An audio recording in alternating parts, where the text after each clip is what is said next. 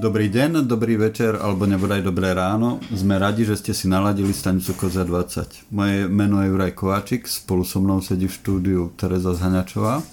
Zdravím Ahoj, všetkých poslucháčov. Stretli sme sa pri nahlávaní ďalšieho pokračovania knižného výberu stanice Kozia 20. Dúfam, že sa máš dobre takto na prelome prázdnin. Mám sa dobre, som po dovolenke, prečítala som nejaké ďalšie pekné knižky a o jednej z nich aj dnes poviem, takže sa veľmi teším. Áno, máme tu tie knihy pripravené na kôpke a opäť ma prekvapilo, koľko nových dobrých kníh sa tu zjavilo. Takže asi poďme rovno na to. Začneš? Áno, tak knižka, ktorú by som eh, chcela začať, eh, sa volá Leonard a hladový pol a Tiež som si ju nevybrala na čítanie tak sama od seba, ale dostala som na ňu veľmi presvedčivé odporúčanie a dal mi ho Vlado Michal, ak niekto z našich poslucháčov ho nepozná, tak to je zakladateľ Artfora a jemu sa tá knižka veľmi páčila.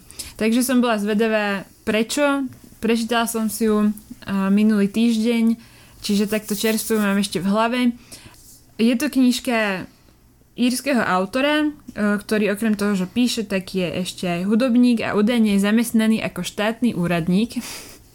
No a táto knižka e, je zaujímavá takým, takým veľmi neotrelým a nenápadným spôsobom. A tuto na zadnej strane sa píše, že Ronan Hession pátra po pokladech ve skromných životech a obyčejných přátelstvích a skutečne je nachází – to tejto knižky napísala na prebal knihy Diane Setterfieldová, ktorá je tiež spisovateľka. No a s týmto sa nedá nič iné ako súhlasiť, pretože toto je knižka, ktorá sa venuje dvom uh, ľuďom, ktorých pozoruje pomerne z, tak, z takej veľmi krátkej vzdialenosti, veľmi úzko. Sú to dvaja triciatníci, veľmi dobrí priatelia a skutočne sú to veľmi uh, nenápadní ľudia, ktorí by sa, by sa zdalo na prvý pohľad, že tie ich životy sú pomerne také uh, nie veľmi bohaté na nejaké udalosti a rozhodne teda nie na drámu. Mm-hmm.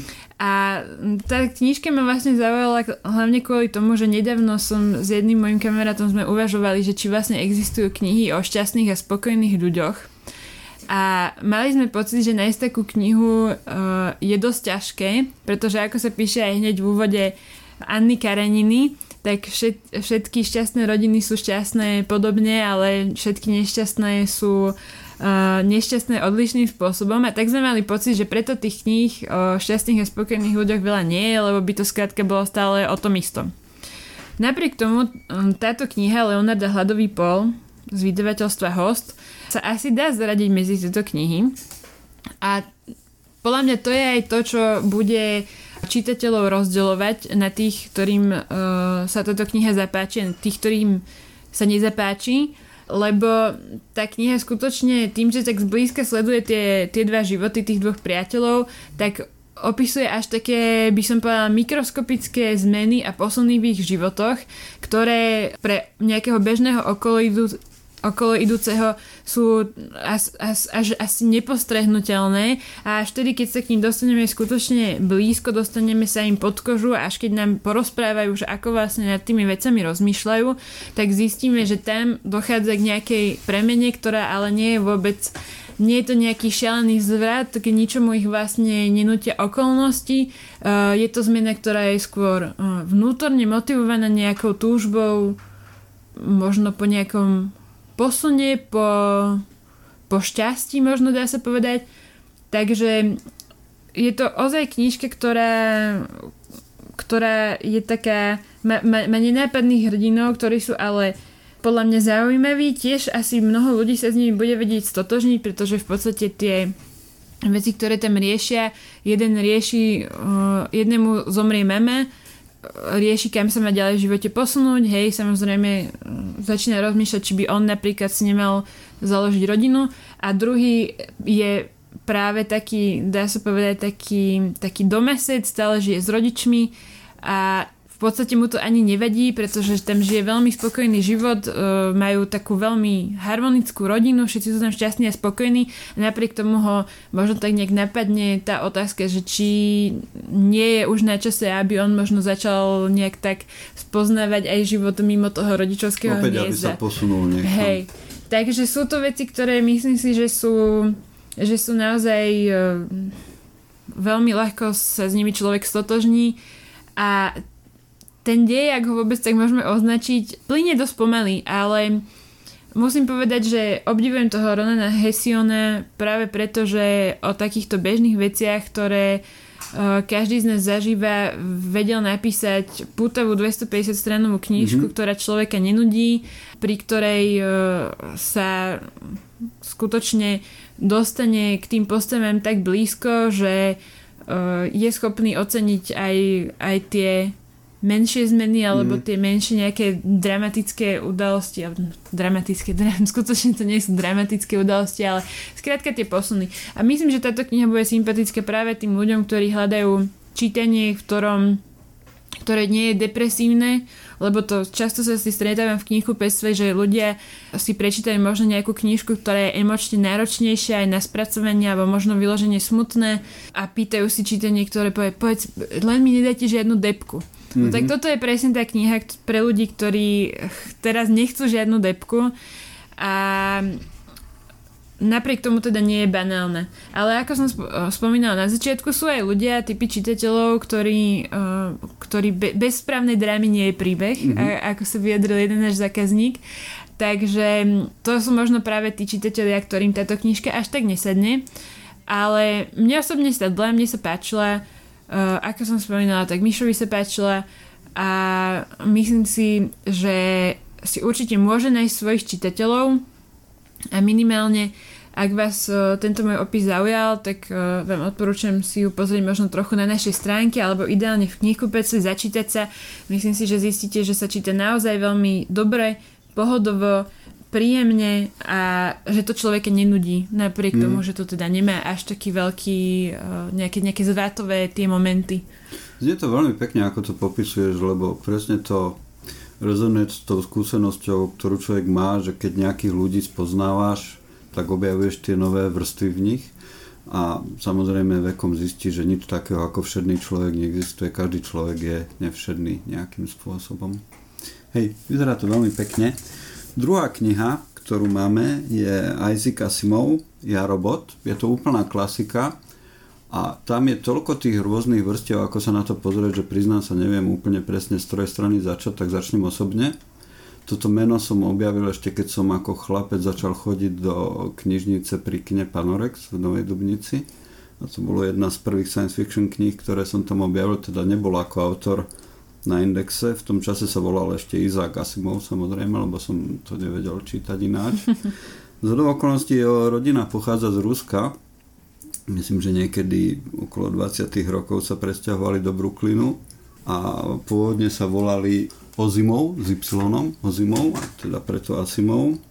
My ho máme vyložené na strane Beletry a pre mňa to bol vždy taký možno viac non-fiction autor ako, ako, ako autor literatúry, lebo to, čo on píše, je naozaj takéto skúmanie hraničného stavu technológií tak, ako sú a kam všade nás môžu doviesť a v tomto je, myslím, úplne majstrovský. Najznámejší asi svojou sériou nadácia, a dru, druhá oblasť, ktorou je najznámejšie, je práve tá oblasť robotiky. On, on vlastne vymyslel asi to slovo robotika, tak ako Karol Čapek vymyslel slovo robot, tak Asimov zaviedol slovo robotika a je neuveriteľné, ale tie poviedky, ktoré sú v tejto knihe, tak vznikali myslím v 40. až 50. rokoch, takže už majú naozaj veľa, veľa rokov a napriek tomu nie sú, nie sú nejako zastaralé, možno iba tým, že príliš veľa tam ľudia fajčia a také tie dobo, dobové kolority sa v tom odrážajú. Je to, je to skúmanie toho, že čo znamená umelá inteligencia, dneska už to voláme ako pojmom umelá inteligencia možno viac, kedy nadobúda umelá inteligencia vedomie a čo, čo, čo, čo, ako, ako sa k tomu postavíme, ako sa k tomu budeme stávať. Asi mu vymysleli tri základné zákony robotiky, ten prvý hovorí, že robot nemôže ublížiť človeku ani dopustiť, aby mu bolo nejako ublížené. Druhý hovorí, robot musí poslúchať človeka, pokiaľ to nie je v rozpore s prvým zákonom. A tretí hovorí, že robot musí chrániť sám seba, pokiaľ to nie je v rozpore s prvým alebo druhým zákonom. A tam teda už v dobe Asimova sa začal rozoberať ten paradox, že ak by sa nám aj naozaj podarilo vytvoriť tvora, ktorý by splňal tieto kritéria a vystavili by sme ho nejakého slepého testu, ako by sme ho dokázali rozlišiť od človeka, lebo v podstate každá kultúra dodržuje tieto tri pravidlá, že ochraňuješ ľudí, poslúchaš nejakú autoritu a samozrejme staráš sa o seba samého. Takže z tohto pohľadu je to veľmi zaujímavá kniha. Neviem, či si videla, poznáš tie videá robotov, robotov, ktoré sú občas na internete. Tá firma sa volá, myslím, Boston Dynamic a oni robia také roboty, ktoré majú dve nohy, dve ruky, alebo sú také štvornohé a človek si to automaticky v hlave asociuje s človekom alebo s obsom a niekedy robia také testy, že s metlou začnú sácať do tých robotov a snažia sa narušiť ich rovnováhu alebo stiažiť im úlohu, ktorú majú a to je neuveriteľné, ale človek už na tom videu začne cítiť súcit ani nie voči tým tvorom, ale voči tým strojom, že naozaj nejakým spôsobom vnímať ten rozum ako niečo, čo je nám blízke, aj keď je umelý, to bude asi úloha, pre ktorú už budeme čoskoro stáť. A možno preto sa znovu toto, títo klasici science fiction stávajú taký populárni, lebo už sa to naozaj začína to byť, už to nie je iba hypotetická úvaha, ale je to, je to realita ako bol ten film, keď sa ľudia zamilovali do, do, do, do, do svojho asistenta na telefóne. Mm-hmm. Možno už to nie je ďaleko, že ten telefón bude tvojim najlepším priateľom, lebo ťa bude najlepšie poznať zo všetkých. Áno, a ja si myslím, že tá vzrastajúca popularita týchto, mm, dá sa povedať, už klasických uh, sci-fi kníh a tých, tých skutočne základných kameňov toho žánru práve spočíva aj v tom, že tým, že už sme teraz technicky ďalej a že sa, k tomu, že sa skutočne k tomu približujeme, tak ľudia vlastne viacej sa možno začínajú zamýšľať aj nad, nad tým pozadím, nad presne ako si ty povedal, možno aj nad nejakou etickou stránkou a tak ďalej. A Koniec koncov aj v Bele 3 máme už oveľa viacej titulov, ktoré v podstate sa venujú nejakej interakcii uh, veľmi sofistikovaných robotov mm-hmm. alebo strojov, ktoré vyzerajú ako ľudia uh, s ľuďmi. A teraz iba v poslednom čase si spomínam stroj, stroj ako ja. To vyšlo to aj v Slovenčine, v Slovarte to takisto presne tá istá téma. Uh, myslím, že aj Kazuo Ishiguro v tej novej knižke, ktorá je zatiaľ iba v angličtine, teraz bola nominovaná aj na Bukra, volá sa Clara and the Sun mm-hmm. tak tam je myslím, že tiež táto téma uh, sa aj tam venuje, takže možno, že ľudia, aj keď si prečítajú takýto nejakú um, prózu, ktorá je uh, nová hej, po, z posledných rokov, možno majú potom potrebu sa opäť vrátiť aj k tým, k tým základným kameňom toho mm. žánru práve preto, lebo tam sú tie presne ako si ty hovoril tie uh, základné pravidlá, z ktorých to všetko vlastne vyviera a v podstate podľa mňa sú to aj um, dobré podnety na to, aby sme sa vlastne každý z nás zamyslel nad tým, že aký máme k tomu postoj. Takže áno, dáva to zmysel určite aj pre fanúšikov sci-fi žánru, aj um, možno pre ľudí, ktorí skutočne sa na to zamýšľ- nad týmto zamýšľajú aj z takej, z takej hodnotovej stránky. Prečítať si tieto diela.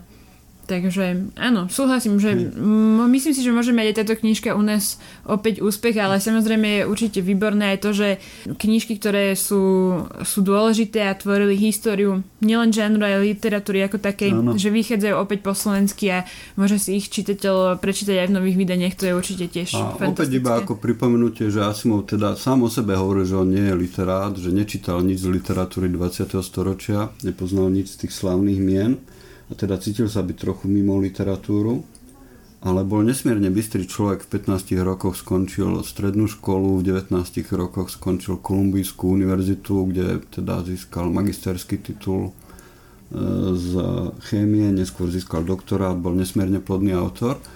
A prvá poviedka, ktorú, napís, ktorú mu uverejnili, on ich písal od 11 rokov, ale prvá, ktorá bola uverejnená, bola Nightfall a to bol príbeh o planéte, kde nastalo noc iba raz za tisíc rokov. Obiehala okolo nej 6 slong a musela nastať nejaká vzácna zhoda okolností, aby tam prišla noc a ľudia uvideli zrazu hviezdne nebo nad sebou. A tam boli dve také spôsoby, akým sa tým spoločnosť vyrovnávala. Na jednej strane boli vedci a na druhej strane boli kulty, ktoré teda snažili sa nejako vysporiadať s tou určite pre každého hrozostrašnou, hrozostrašnou udalosťou, že zrazu slnka zmizli a vyskytli sa všetky tie hviezdy nad hlavou. A samozrejme, samozrejme, že Asimov stal na strane rozumu A mm, okrem toho, že je jeho dielo stále aktuálne, tak stále sú jeho aktuálne jeho myšlienky. Napríklad jedna jeho veta je, že vlna antiintelektualizmu bola vždy konštantnou hrozbou, šíriacou sa politickým a kultúrnym životom, živená falošnou predstavou, že demokracia znamená, že moja ignorancia je práve tak dobrá ako tvoje vzdelanie.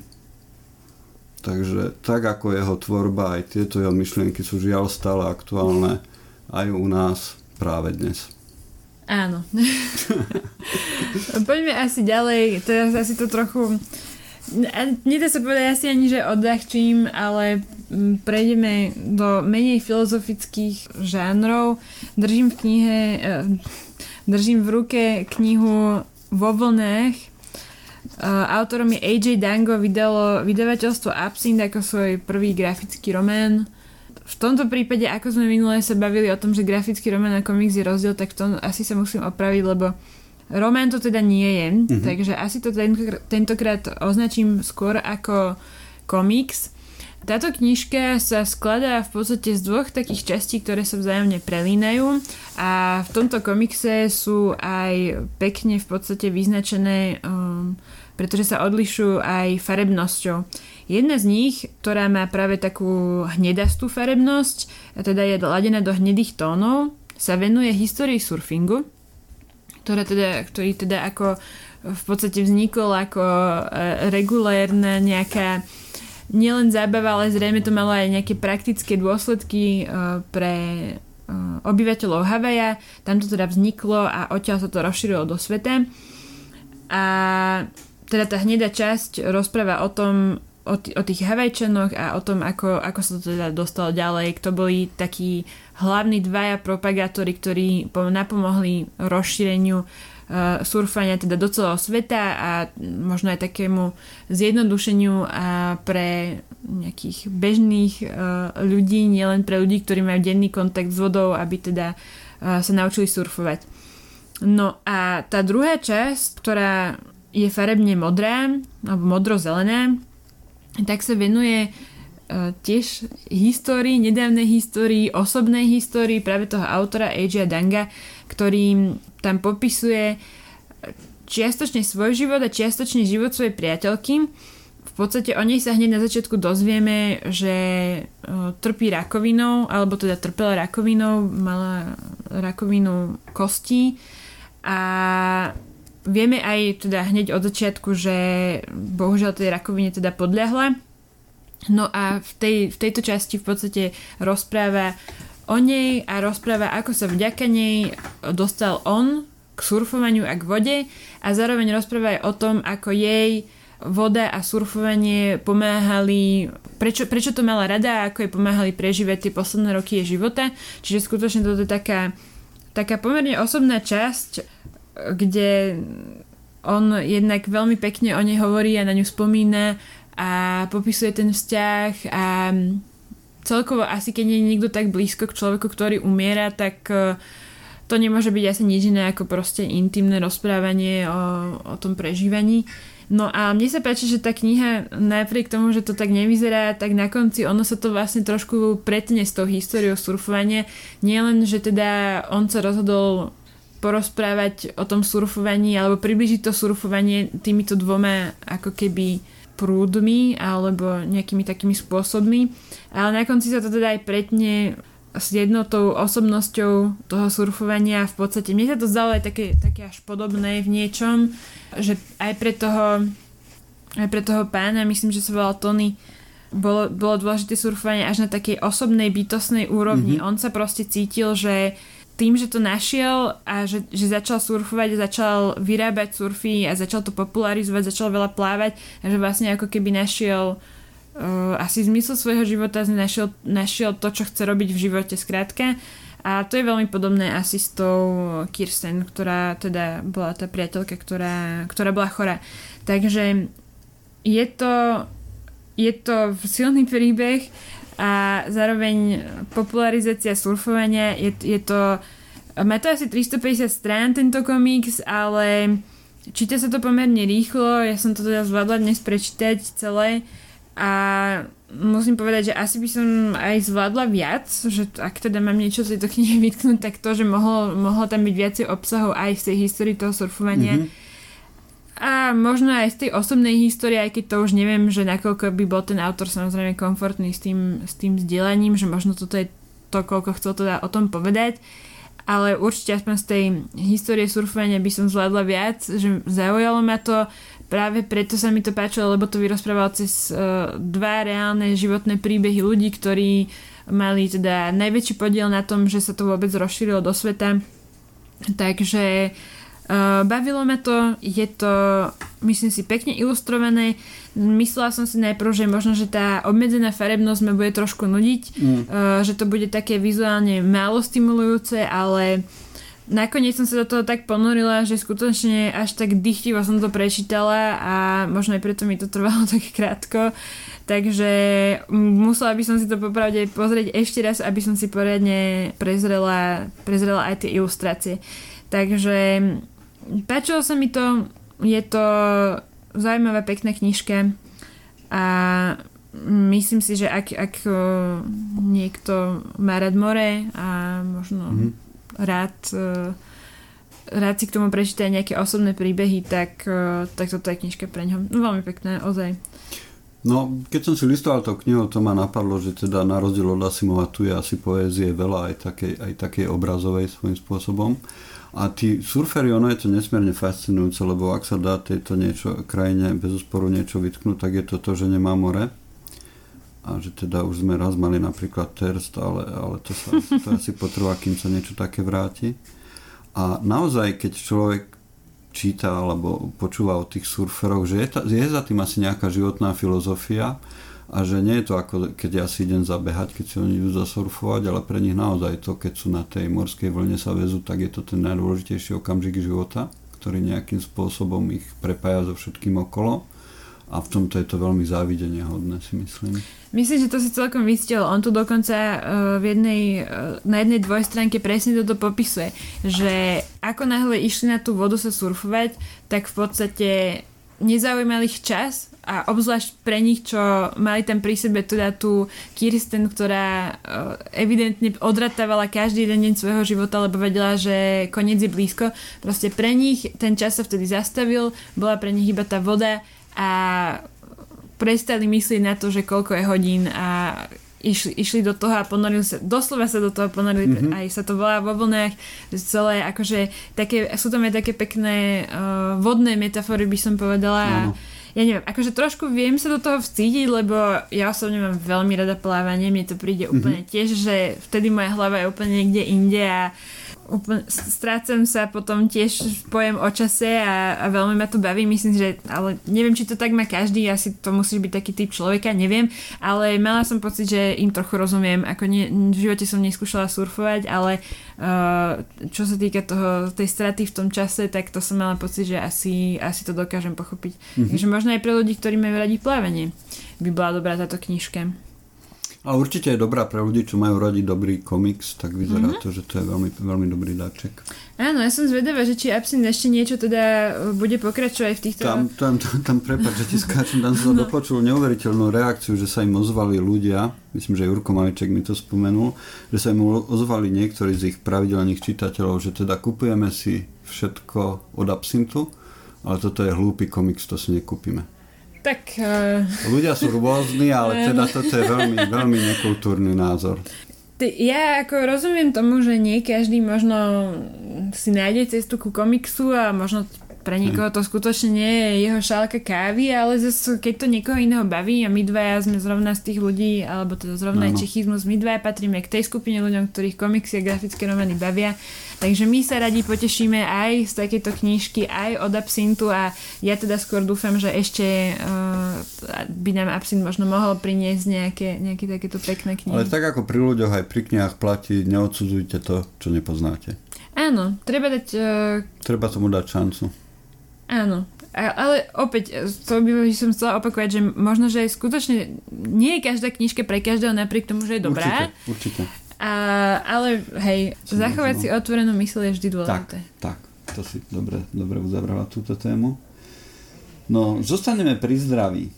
Knižka, ktorú momentálne je vypredaná, ale budeme ju mať 5. Teda to už vlastne bude, keď bude tento podcast na svete, tak tú knižku už budeme mať opäť v ponuke. 5. augusta. Kniha, ktorá vám možno zachráni život, ako dlhšie a lepšie žiť vďaka vede. Skúmanie toho, ako byť zdravší, sa stalo takou náplňou pre mnohých ľudí. Vo väčšej alebo v menšej miere. Všetci sa snažíme žiť zdravšie. Je to taká ako keby Olympiáda každého z nás dlhšie, zdravšie, spokojnejšie, čo je úplne prirodzené. Je pravda, že sú ľudia, ktorí to majú úplne nechcem to povedať, že v páži alebo na háku, ale teda, že im to je jedno, ale tí začínajú byť možno trochu v menšine. A tam samozrejme, že ako náhle sa trošku začneš venovať tejto oblasti, tak sa stretneš s množstvom rôznych rád a odporúčaní. Na jednej strane je, že dávaj si každé ráno studenú sprchu, na druhej strane je, že občas sa preplachni s riedeným savom. A teraz samozrejme, že ty potrebuješ vedieť, byť schopná rozlíšiť jedno od druhého a že keď aj americký prezident odporúči to zriedené savo, tak to možno nie je dobré odporúčanie. A tu samozrejme máme pomocníka, ktorý nám pomôže to rozvíjať a tým pomocníkom je veda.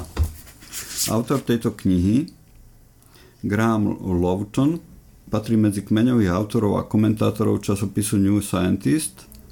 Okrem toho, že je autorom viacerých kníh, tak vyštudoval biochemiu na Kráľovskej univerzite v Londýne a sám o sebe hovorí, že má teda tú danosť, že má noc na to, že ako náhle sa zjaví nejaký nový titulok týkajúce sa zdravého životného štýlu, tak dokáže veľmi rýchlo rozlíšiť, že či je to iba nejaká pre, veľmi prechodná módna vlna, občas dokonca hlúpa alebo škodlivá, a či je to naozaj nejaký nový trend, ktorý podporený vedou hovorí, že môžeme pre svoje zdravie robiť viac to alebo to. Takže toto je knižka, ktorá v tomto môže nám všetkým pomôcť sa zorientovať.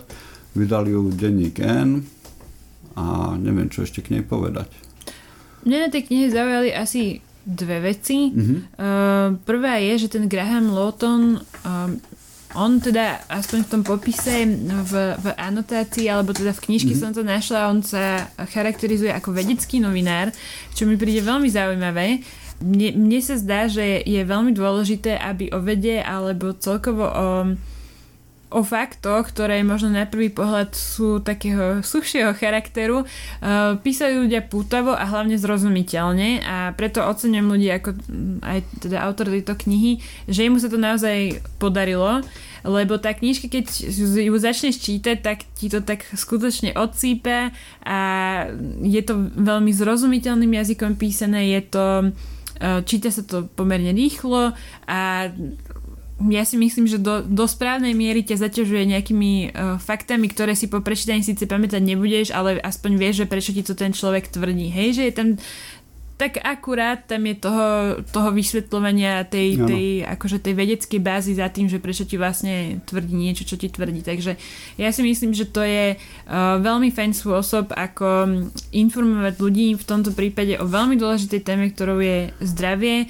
A ako si aj ty hovoril, určite existuje momentálne množstvo informácií a občas aj človek s kritickým myslením ale možno bez nejakého vedeckého, medicínskeho alebo prírodovedného vzdelania sa z nich trošku ťažšie zorientuje, tak myslím si, že je skvelé, že existujú knihy, ktorú, ktoré napíšu, napíšu fundovaní ľudia a zrozumiteľne, takže dá a sa veľmi príjemne, veľmi mm. príjemne a prečítam iba úplne z úvodu knižky, aby ste trošku, trošku získali dojem z toho štýlu. Musím sa vám k niečomu priznať. Som lenivý lajdák s nadváhou. Zbožňujem pivo a fast food a s krčmi sa občas vytratím na cigaretku. Neviem si spomenúť, kedy som mal za týždeň menej ako 14 jednotiek alkoholu. Mám permanentku do fitka, ale chodím tam zriedka. Po robote sa rozkysnem pred telkou a maškrtím. Do obchodu, kam by som mohol zájsť aj peši, idem občas autom. Obvykle po pivo. Beriem lieky na tlak a podľa BMI patrím do kategórie nadvaha. Riadny guru zdravého životného štýlu, len čo je pravda. To však nie je celá pravda. Za posledný rok mám odbicyklovaných okolo 2000 km a mám odbehané tak na 15 maratónov. Každý deň zjem 5 porcií ovocia a zeleniny, hydratujem sa, dávam si pozor na sol a nie meso. Pravidelne sa postím, chodím plávať, cvičím pilates a 8 poschodí do redakcie vybehnem po schodoch a nevýťahom. Napriek zlozvykom zdá sa dobré návyky vyťazia. Mám 50 rokov, no keď mi naposledy robili biologický vek, vyšiel mi na 45. Som živým dôkazom, že na to, aby ste boli v slušnej kondícii, nemusíte fanaticky prepadnúť zdravému životnému štýlu a fitness. Takže je to cesta, ktorá je zdá sa prístupná všetkým nám a toto je určite knižka, ktorá by mohla pomôcť nám vykročiť. Áno, taký zdravý prístup k zdraviu, normálny, tak. ktorý neočakáva od teba hrdinské výkony a obrad životného štýlu o 180 stupňov. Myslím si, že to sú také najrealistickejšie očakávania, ktoré môžeme mať od ano. seba samých. Takže... Ano, ano. A iba aby som upresnil, aby nedošlo k nedorozumeniu, pizzavo je nezdravé a ranná studená sprcha je zdravá. To je vedecky dokázané, jedno aj druhé. Ďakujeme za uvedenie na pravú mieru, lebo inak by určite naši poslucháči už si začali hútať, že či náhodou... Naši poslucháči asi nie, ale... Zriedené ale, savo. Ale... Hej, no veď to bolo, to bolo také. Hej. Budeme pokračovať knižkou, ktorá síce je opäť z vydavateľstva denníka N, ale téma je teda úplne odlišná.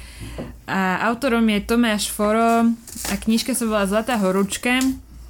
Tomáš Foro, toto meno vám už možno niečo hovorí, pretože denník N už mu vydal jednu knižku a tá kniha sa volá Donbass s podtitulom Svadobný apartment v hoteli Vojne. No, uh, takže ja si myslím, že táto knižka už, už len tým, že vieme, čo Tomáš Foro napísal prvýkrát, tak už máme nejaké očakávanie od neho a prejavuje sa to veľmi výrazne aj v tých predajoch, lebo dnes ešte dobre, že tú zlatú horúčku máme tak blízko na pulte, lebo skutočne keď niekto prišiel a pýtal sa zlatá horúčka, tak iba som po nej siahla a mohla som ju hneď podať, takže a nečudujem sa teda, uh, Tomáš Foro je človek, o ktorom sa uh, Martin M. Šimečka vzadu na prebale vyjadril, že má silný literárny talent a slabý put seba záchovy mm-hmm. a to sú, to, to je výnimočná kombinácia, bez ktorej by kniha Zlatá horúčka nemohla vzniknúť, tak ja si myslím, že toto sú hneď um, hneď niekoľko dôvodov, prečo, prečo by sme možno po nej mali siahnuť. Tomáš Foro má rád Venezuelu. Prvýkrát ju navštívil asi pred 15 rokmi a odtedy sa tam uh, vracal. Vrátil sa tam teda uh, viackrát. A um, za ten čas on hneď v úvode píše, že za ten čas, za každým, keď sa tam vrátil, tak videl, ako tá krajina zase o niečo viac upadla, ako, ako sa čo, viac, o niečo viac rozložila, ako sa proste o niečo zase ponorila do nejakého horšieho stavu. Dokonca tam píše, že vlastne za každým, keď sa, eh, keď sa tam vrátil, tak tam mal menej priateľov, pretože buď odišli žiť niekam iném, alebo zomreli. Skrátka, taká vážna je tam tá situácia. A mm, on tam v podstate vysvetľuje, že mm, teda ten úpadok, úpadok e, spočíva hlavne v tom, že Venezuela je krajina veľmi bohatá na ropu. Mm-hmm. A na tom samozrejme sa snažili uh, priživiť rôzni ľudia uh, cez uh, ľudí zapojených do organizovaného zločinu, až do konca terorizmus a takisto tá, to ich zriadenie politické, ktoré tam majú, uh, sú, sú faktory, ktoré teda úplne neprihrávali tomu, aby tá krajina prosperovala, povedzme to tak. On sa teda rozhodol, že sa do tej Venezuely vráti opäť a táto kniha v podstate pozostáva z takého jeho z pozorovania, ktoré spravil počas, myslím, posledných troch návštev. Naposledy tam bol na prelome februára a marca 2020, čiže relatívne aktuálne na to, keď si vezmeme do úvahy teda, že koronavírus a tak ďalej a on vlastne samé hovorí, že keby tam potom ešte ostal dlhšie, že on tam vlastne odtiaľ zdrhol na poslednú chvíľu, lebo keby tam bol ostal dlhšie, tak už by možno odtiaľ nevyviazol mhm. teda živý a zdravý. No a on si počas tých e, posledných návštev teda vybral jednu veľmi špecifickú oblasť tej Venezuely, e, ktorú sa snažil spoznať čo najlepšie a tá oblasť sa volá Bolívar. Nachádza sa už vlastne blízko Brazílie, 50 km od Brazílie. A tá oblasť je zaujímavá tým, že e, tam žije etnikum Pemónov a to sú v podstate, ak som to správne pochopila, tak až taký akože ľudia, ktorých ešte tá te- technológia, tak to ich úplne ešte až tak uh, nezajali do svojho područia, keď to mám tak povedať. No a oni, tá oblasť je ešte zaujímavá v tom, že uh, teda špecificky táto, ten, ten Bolívar že sú tam, je tam veľmi veľa zlata. Mm-hmm. No a Tomáš Foro sa teda domnieva, že pozorovanie toho, ako všetci títo predtým spomínaní ľudia sa snažia dostať k tomu zlatu, je v podstate to, čo sa dialo s Venezuelou len v menšom. Mm-hmm. Čiže on to považuje za v podstate také ikonické pre celý ten štát, že keď budeme pozorovať, čo sa deje tuto na tomto nejakom výseku, v podstate sa do, pochopíme z toho kontext tej Venezuely. Takže preto si vybral uh, túto oblasť, uh, o tom je uh, táto zhruba 250 stranová knižka.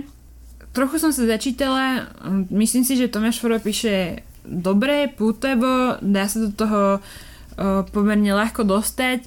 Čo sa mi páči, tak uh, on tam opisuje trochu aj ľudí, ktorých tam uh, postretával, že nie je to opäť za, iba nejaká taká reportáž, uh, ja neviem, z takej neosobnej, možno z takého neosobného nadhľadu.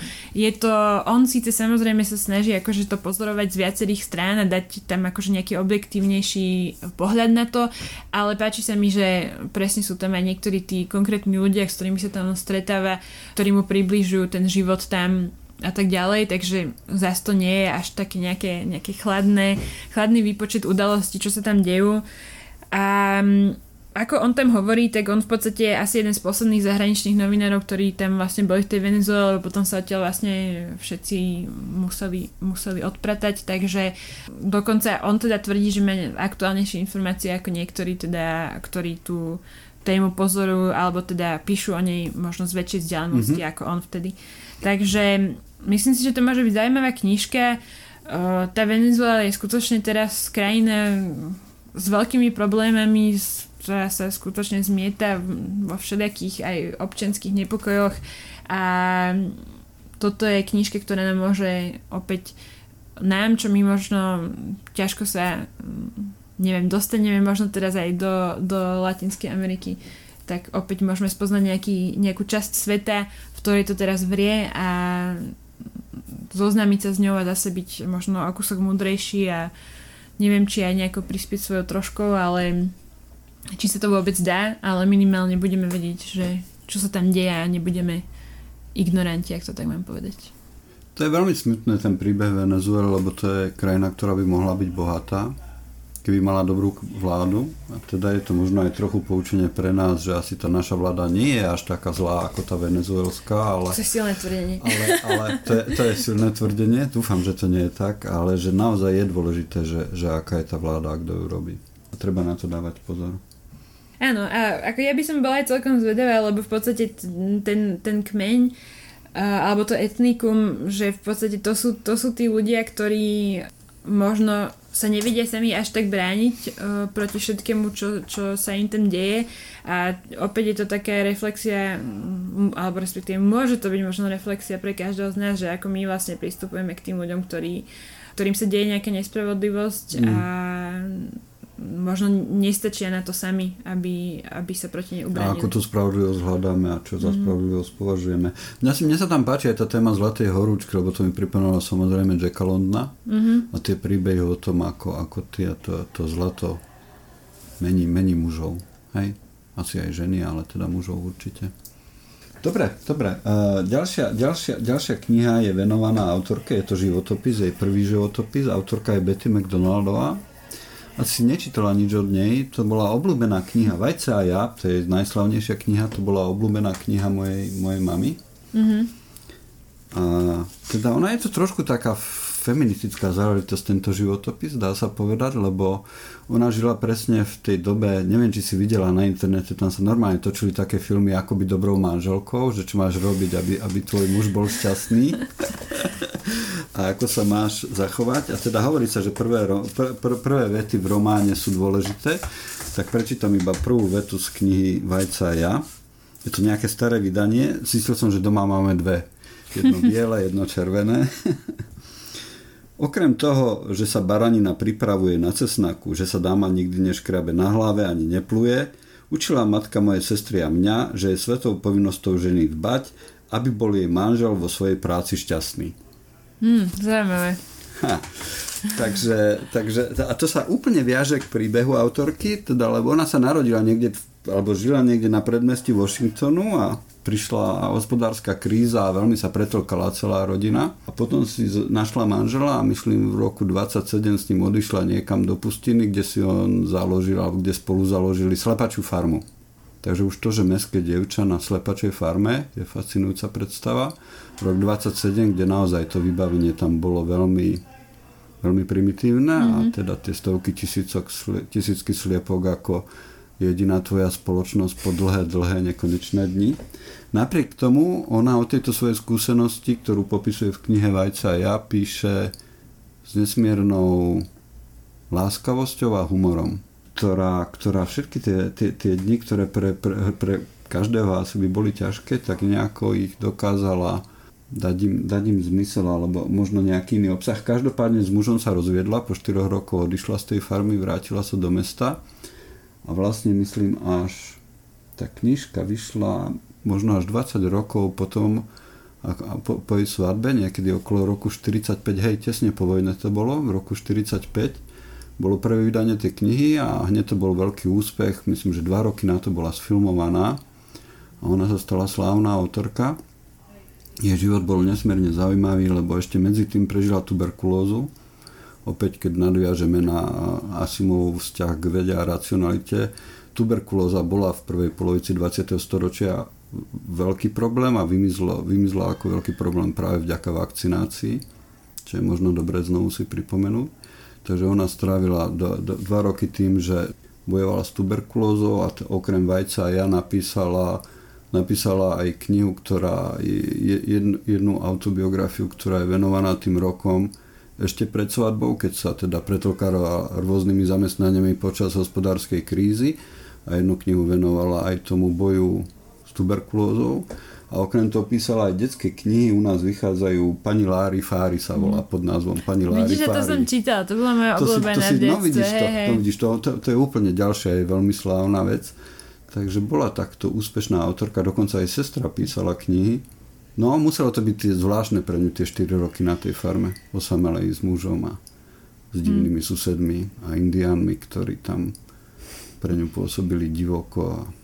Takže je to, je, to, je to taká, že pre mňa je to veľká feministická téma a ak si nájdem čas, určite si ten životopis prečítam, lebo presne o tomto bude ten vzťah medzi literatúrou a autorom a jej životom. Je zaujímavý a tuto sú tie konotácie úplne zrejme. Autorka sa volá Paula Becker a myslím, že aj v origináli to vyšlo iba pár rokov dozadu, takže je to relatívne čerstvá vec, hľadání Betty McDonald. Áno, tak sa to volá, hľadání Betty McDonald, hej. A tak to si mi pripomenul, tu pani Larry Ferry, ja neviem, či to je teraz dostupné, to teda eh, momentálne, to som si nezisťovala, mm-hmm. ale to bola fantastická knižka, keď som bola malá, mne sa to veľmi páčilo, to bola to bola takej kúzelnej pani, ktorá eh, v úvodzovkách liečila neposlušné deti a volali jej zničení rodičia, že čo majú robiť. No, no, no. A jedna v jednej časti, ona myslím, že tá knižka mala dve časti a v jednej časti ich uh, ako keby im pomáhala takými skôr liečivými metodami v zmysle kúzlami a čarami a tak.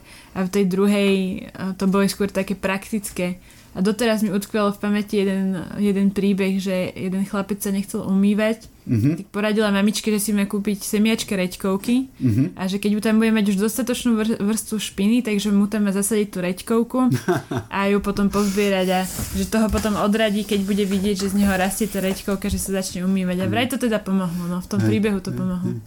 No, mám taký pocit, že tak ako boli jej životopisy, tie, ktoré ona písala o sebe, plné humoru a láskavosti, tak aj ten jej životopis, ktoré o nej niekto napísal, bude taký zmesov, že komédia a tragédie svojím spôsobom.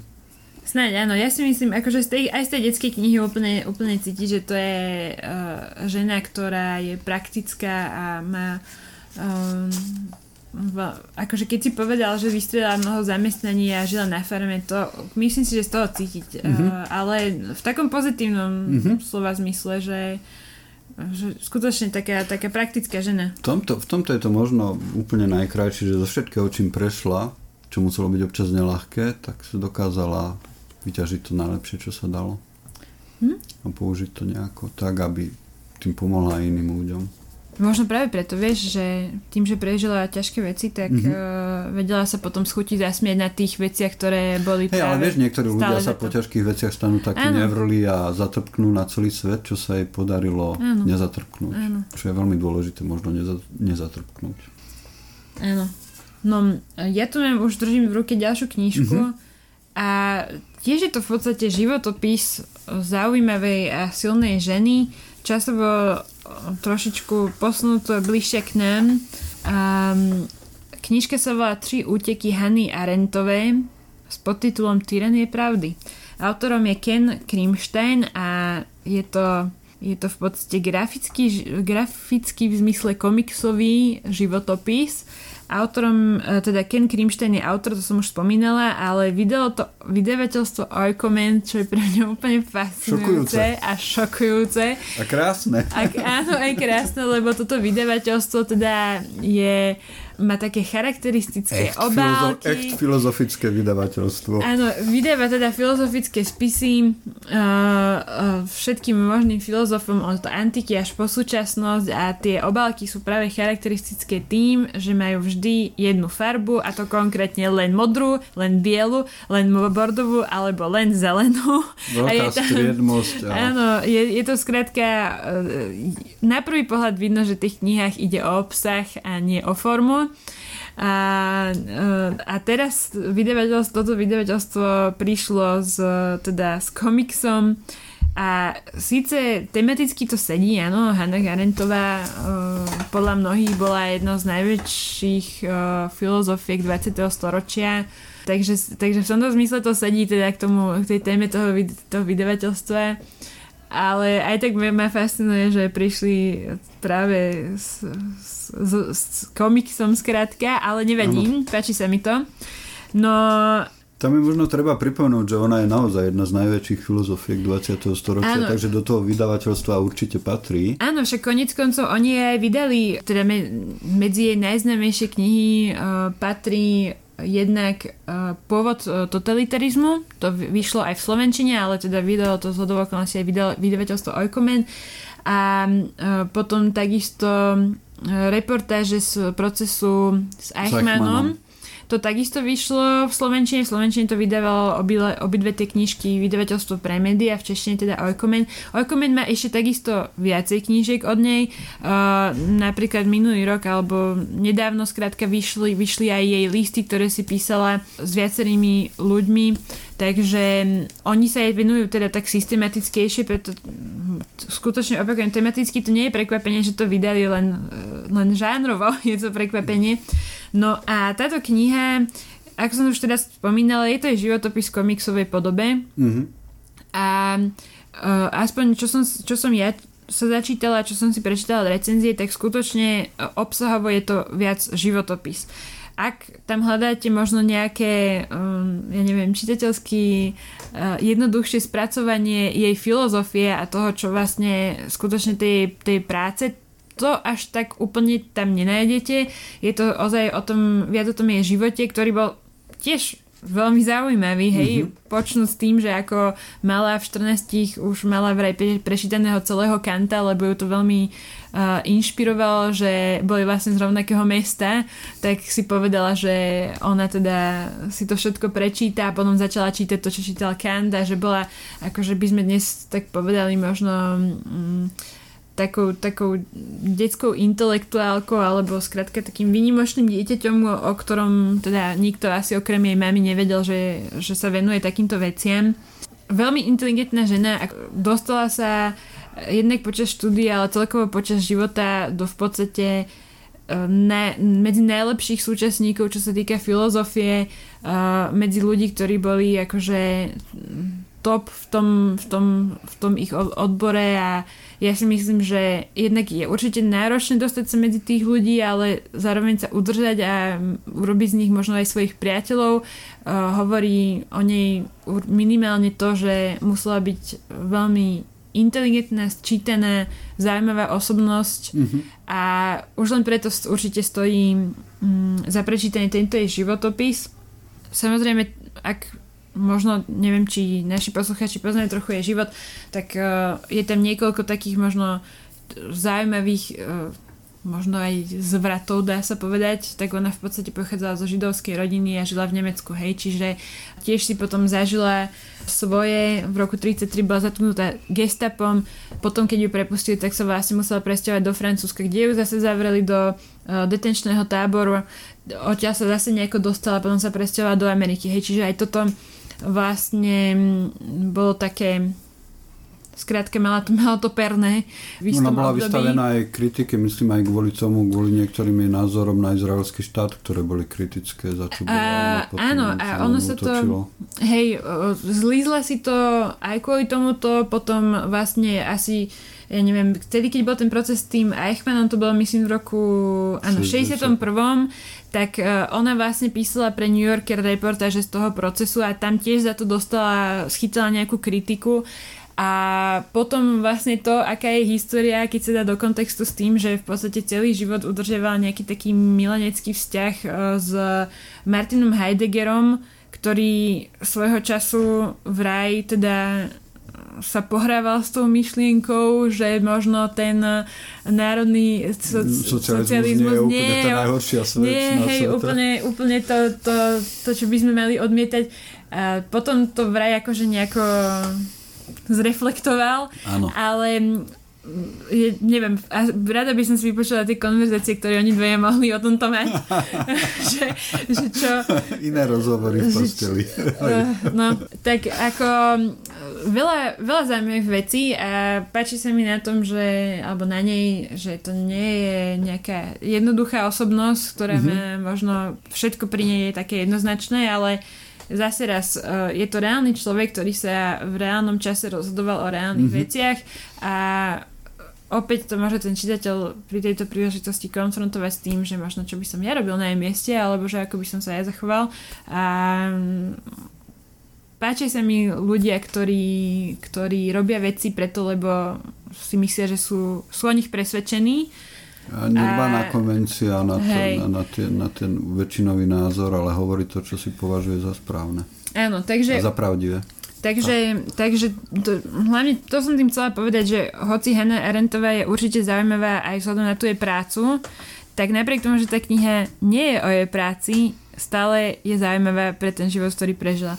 A je opäť v tej príjemnej, alebo teda menej veľmi príjemnej forme v tej komiksovej, trošku si myslím, že je cítiť, že vydavateľstvo Oikomen zvyčajne nerobí grafické, uh, taký, takýmto spôsobom graficky upravené knihy alebo celkovo komiksy. Uh, ale ja som ochotná im to odpustiť a možno nejakému vydavateľstvu, čo sa viacej venuje komiksom, by som možno mm-hmm. tak nejak trošku viacej ohrňala nosom uh, za výber fontu a, a tak podobne, ale ale táto kniha je pre mňa viac o tom obsahu ako... Blahoželáme Ekumene k odvahe Áno, určite. k veľmi dobrému kroku. Áno, určite kvitujeme Oikomene za, za, za toto vydanie a odporúčame tak, všetkým. Tak. Teraz spravím oslý mostík. No daj. Hovorili sme o mm, ignorovaní konvencií a o odvahe hovoriť to, čo považujem za správne. A aj v architektúre existuje smer, ktorý, ktorý možno niesie tieto charakteristiky a pre mňa je týmto smerom určite brutalizmus. A posledná kniha, o ktorej dnes budeme hovoriť, je Atlas brutalizmu. Je to, myslím, Hanka hovorila, že je to druhé vydanie, mierne skrátené, trochu lacnejšie. Stále to nie je knižka za 5 korún, ale je to veľmi pekne urobená kniha. Je to prehľad najvýznamnejších brutalistických stavieb na celom svete, je to rozdelené podľa kontinentov alebo území. Áno. Sranda, ja som chcela iba povedať, ak si to teraz bral do rúk, že to prvé vydanie to bola, že mega veľká buchla a toto je už iba buchla. Tak taký asi rozdiel medzi tými dvoma.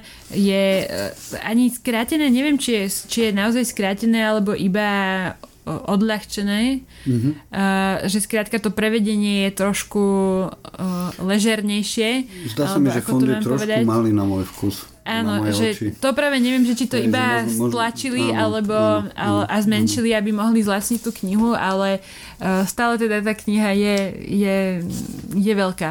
Je veľká, je ťažká a je zaujímavá. Brutalizmus ako smer iba veľmi vo veľkej skratke vznikol, vznikol po druhej svetovej vojne vyhrania sa v podstate, pod, je to, je to také oslobodenie sa od tradičných foriem a tvarov Hlavným materiálom je betón, železobetón, ktorý v podstate úžasne otvoril nové možnosti v tom, čo všetko sa dá postaviť ako budova. Už to nemusí byť iba kocka postavená stiahala v nejakom tváre, ale teda môže to byť všeličo. A keď si človek prechádza tou knihou, jednak vidí, že aké rôzne pestré, pestré formy nadobúda ten brutalizmus. Keď, ja neviem, v Londýne, keď si spomeniete na Národné divadlo v Londýne, alebo nemusíme ísť tak ďaleko, môžeme sa pozrieť aj do Československa. Ináč to je zvláštne, že Čechy, Slovensko tam vždy platí v kultúre taký pomer 1 ku 3 zvyčajne, ale v rámci brutalizmu je to naopak si myslím. V rámci brutalizmu je ten pomer 3-1 v náš prospech a skutočne aj v tejto encyklopédii sú iba dve stavby z Čiech. Do Slovenska je tu toho viacero. Je tu slovenský rozhlas, premostenie Národnej galérie, je tu Dom umenia v Piešťanoch, je tu pamätník SMP, ktorý sa žiaľ Bohu dostal pod vojakov, čo je pre mňa úplne nepochopiteľné. Prečo táto jedinečná kultúrna vec nie je pod kultúrou. Aj keď možno na to, jak funguje kultúra, je to dobré, že nie je pod kultúrou. A je tu napríklad aj hotel Panorama, mm-hmm. statier taký známy, kde v podstate ako by sa tie obdlžníky tak o 90 stupňov otočili, tak ako idú tie poschodia smerom nahor. A už táto pestrosť, len keď zoberieme tú našu krajinu, tak ukazuje, že aké rôzne podoby ten brutalizmus môže mať. A samozrejme, tá kniha je zaujímavá hlavne tým, ako rezonuje so súčasnosťou, s tým, čo sa stavia dnes. Teraz sa robí napríklad rekonstrukcia toho premostenia, ktoré sa mi zdá ho zbytočne zjemňuje, ale to je zase iba môj úplne laický subjektívny názor a trochu potláča takú tú neviem si predstaviť tú odvahu toho gesta, ktoré tam vzniklo tým, že to premostenie tam bolo urobené v tých časoch, kedy bolo urobené. Tie, tie veci na Slovensku ideovo vznikali v 60 rokoch zvyčajne, často sa dostávali neskôr, 70 80 rokov možno až, lebo aj technologicky, aj, aj vpádom Rusov, aj všeličím iným to bola zložitá doba. Niektoré z tých vecí naozaj trpeli aj tými technologickými nedostatkami, že, že, že tie materiály, ktoré sa používali tu, neboli remeselníci zruční, ktorí by vedeli s tým robiť a tak ďalej a tak ďalej. Ale každopádne ako architektúra bolo to pre Slovensko jedinečné obdobie a to je práve vyjadrené okrem toho, že v takejto encyklopédii sme tak, tak bohato zastúpení. Treba možno iba povedať, že táto, tento Atlas of Brutalist Architecture je vlastne v angličtine, to sme, to sme nespomenuli. Aha, no. uh, tak to iba, aby naši poslucháči vedeli, uh, náhodou, aby neboli sklamaní, alebo ak by hľadali, tak uh, je to teda v angličtine a opäť je to teda druhé vydanie trošku teda zjemnené, ale stále veľmi obsiahle. Je to konec koncov Atlas a od e, knihy, ktorá spracováva brutalistickú architektúru by sme ani žiadne knižné tintitko nemohli hmm. očakávať. A myslím si, že by sa to k tomu vôbec nehodilo.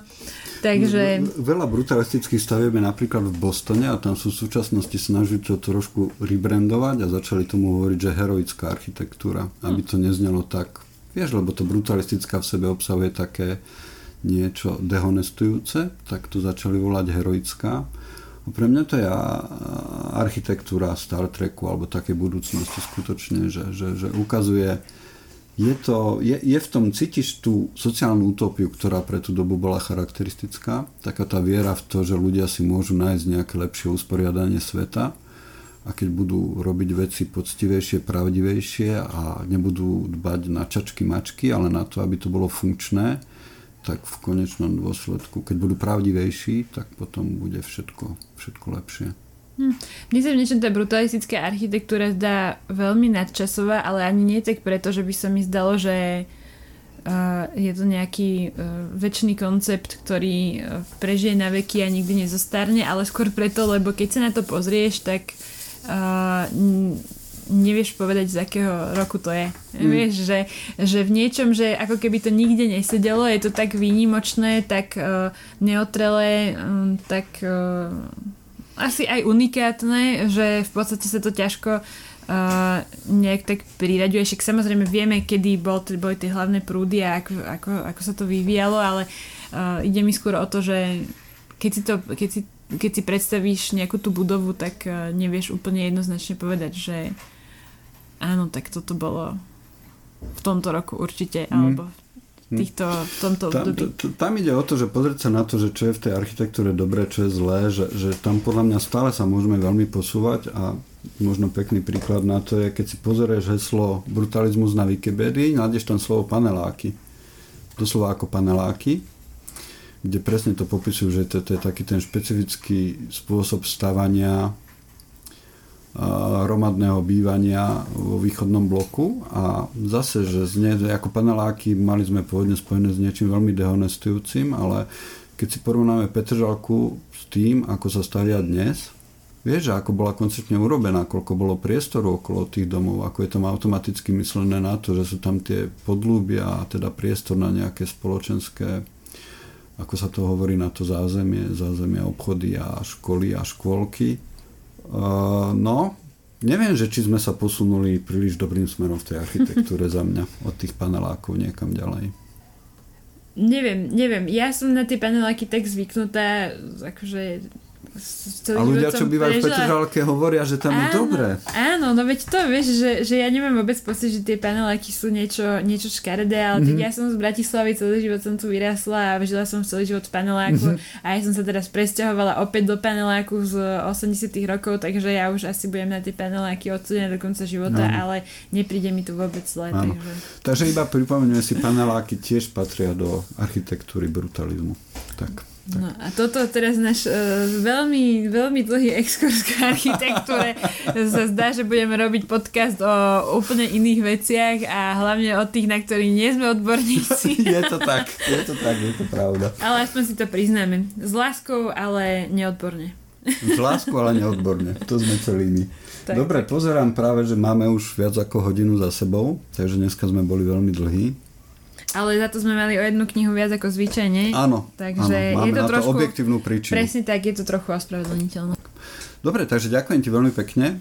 Rád teším som sa, sa s tebou porozprával. Áno, teším sa opäť o dva týždne, že sa porozprávame o ďalších knižkách. Bolo to pre mňa zaujímavé a dúfam, že to bolo zaujímavé aj pre našich poslucháčov.